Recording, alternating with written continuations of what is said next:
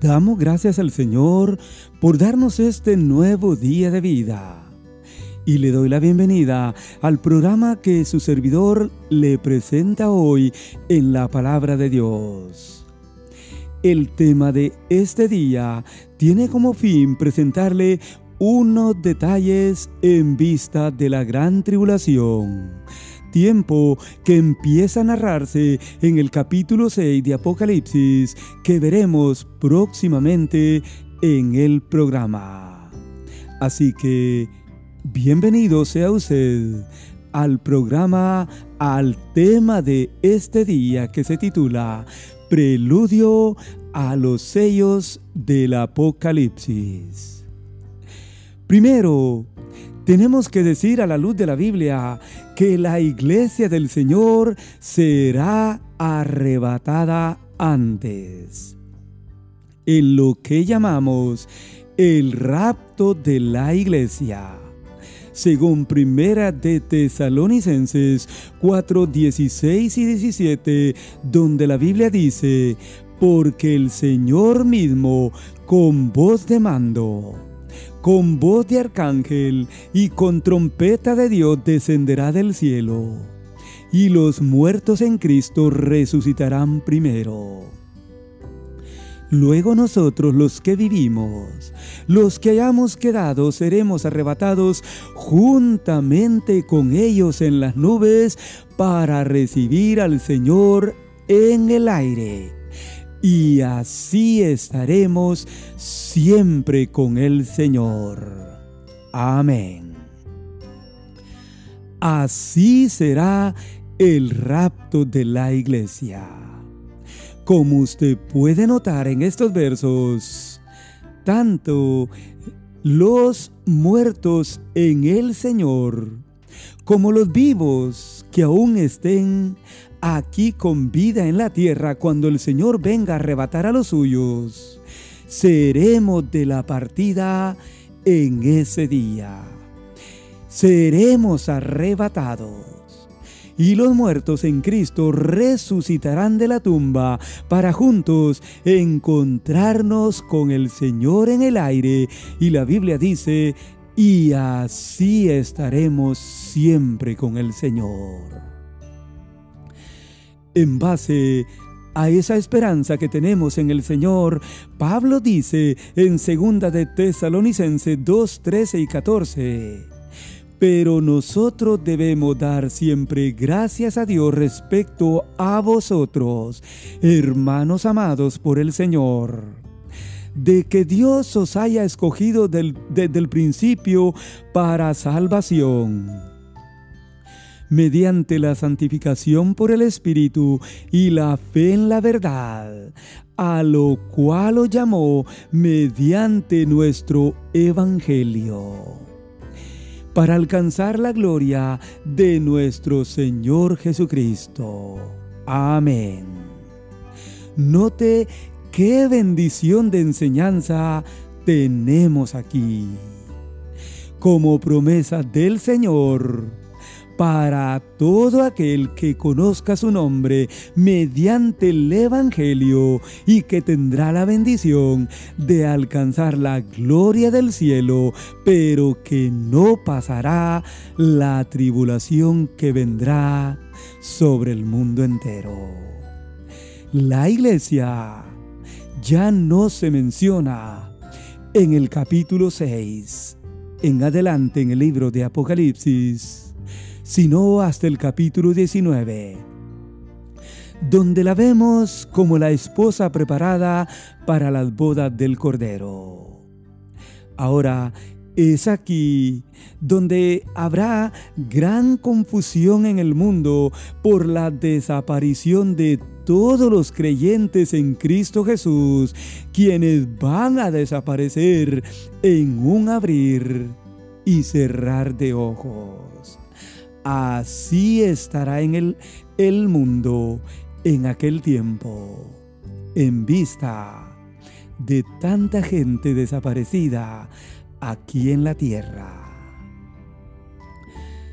Pero de nuevo, es que es así como el Señor cumplirá su palabra para todos los suyos, para todo el creyente en Cristo Jesús, a quien lo ha escogido desde el principio para salvación y no para vivir este momento de aflicción que vendrá en toda la tierra.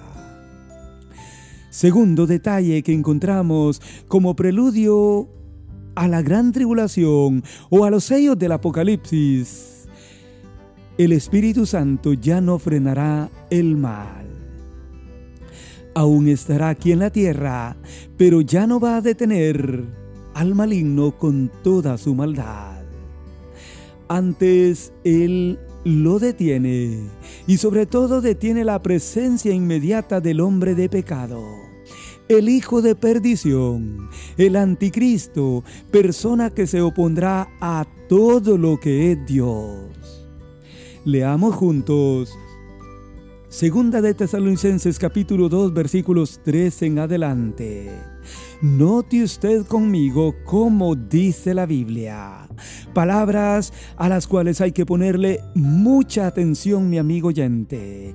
La Biblia dice, nadie os engañe en ninguna manera, porque no vendrá sin que antes venga la apostasía y se manifieste el hombre de pecado, el hijo de perdición, el cual se opone y se levanta contra todo lo que se llama Dios o es objeto de culto, tanto que se sienta en el templo de Dios como Dios, haciéndose pasar como Dios. Verso 7. Porque ya está en acción el misterio de la iniquidad, solo que hay quien al presente lo detiene. El Espíritu Santo, hasta que Él a su vez sea quitado de en medio, y entonces se manifestará aquel inicuo, a quien el Señor matará con el espíritu de su boca y destruirá con el resplandor de su venida. Inicuo cuyo advenimiento es por obra de Satanás, con gran poder y señales y prodigios mentirosos, y con todo engaño de iniquidad para los que se pierden, por cuanto no recibieron el amor de la verdad para ser salvos. Por esto dice la Biblia, Dios enviará un poder engañoso para que crean la mentira, a fin de que sean condenados todos los que no creyeron a la verdad, sino que se complacieron en la injusticia. Como podemos ver, hay aquí varias advertencias, varios llamados de atención Primero para la iglesia del Señor hoy, a quien la Biblia le dice que esta porción bíblica está escrita para que nadie nos engañe. Pero luego el Señor a través del apóstol Pablo en estos versos aclara desde ya cómo será el carácter del anticristo. ¿Quién vendrá por obra de Satanás?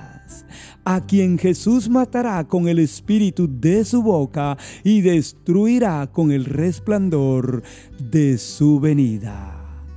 Pero note bien usted, amigo oyente, al momento está detenido tanto por la presencia del Espíritu Santo como la presencia de la iglesia del Señor aquí en la tierra pero ya habrá el momento en que este personaje importante aparecerá aquí en la tierra.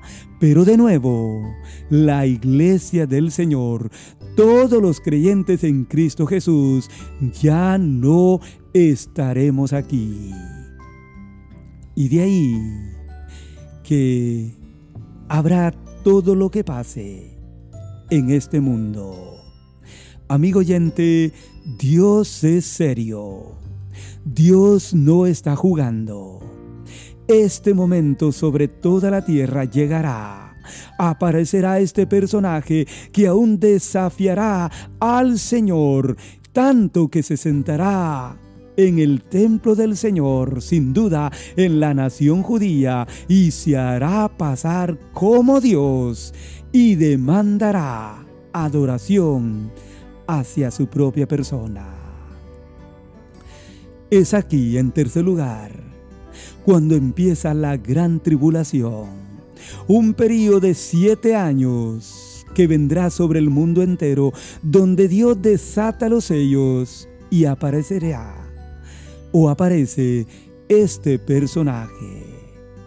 Este tiempo de tribulación serán los años en, en, los cuales Satanás estará a sus anchas aquí en la tierra y bajo un total dominio.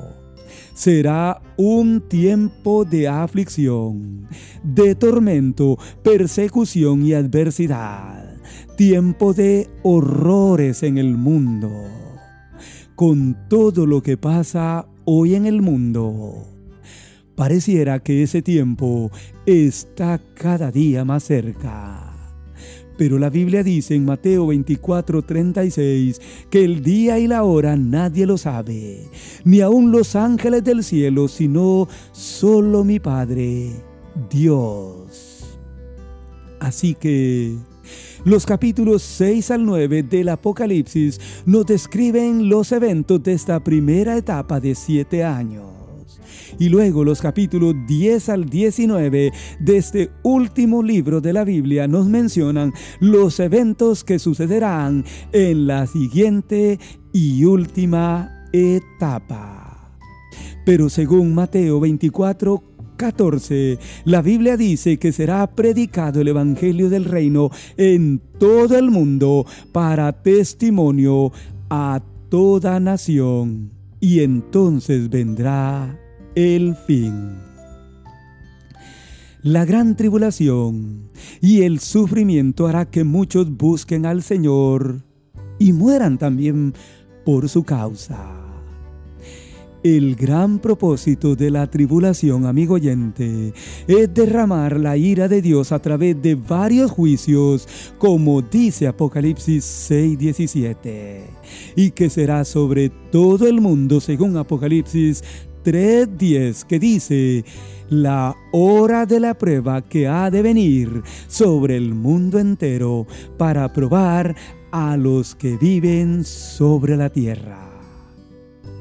La Biblia nos termina diciendo hoy en segunda de Tesalonicenses capítulo 1 versículos 8 al 9 que será para aquellos que no conocieron a Dios, que no obedecen al Evangelio de nuestro Señor Jesucristo. Todas estas personas sufrirán pena de eterna perdición y serán excluidos de la presencia del Señor y de su gloria. Tome nota de todo esto, mi amigo que nos escucha. En conclusión, lo mejor para usted hoy es buscar al Señor y no esperar tener que pasar o vivir todos los juicios que vienen sobre la tierra. Reciba a Jesús hoy y usted no pasará la gran tribulación, la hora de la prueba que vendrá sobre el mundo entero. En el siguiente tema veremos los primeros sellos que abre el Señor Jesús y por ende los primeros juicios que vendrán sobre la tierra en el principio o como se vaya dando la gran tribulación. Yo espero que usted esté conmigo en el siguiente programa. De que el Señor le bendiga y de nuevo reciba al Señor antes que todo esto acontezca. Que así sea y que Dios le bendiga.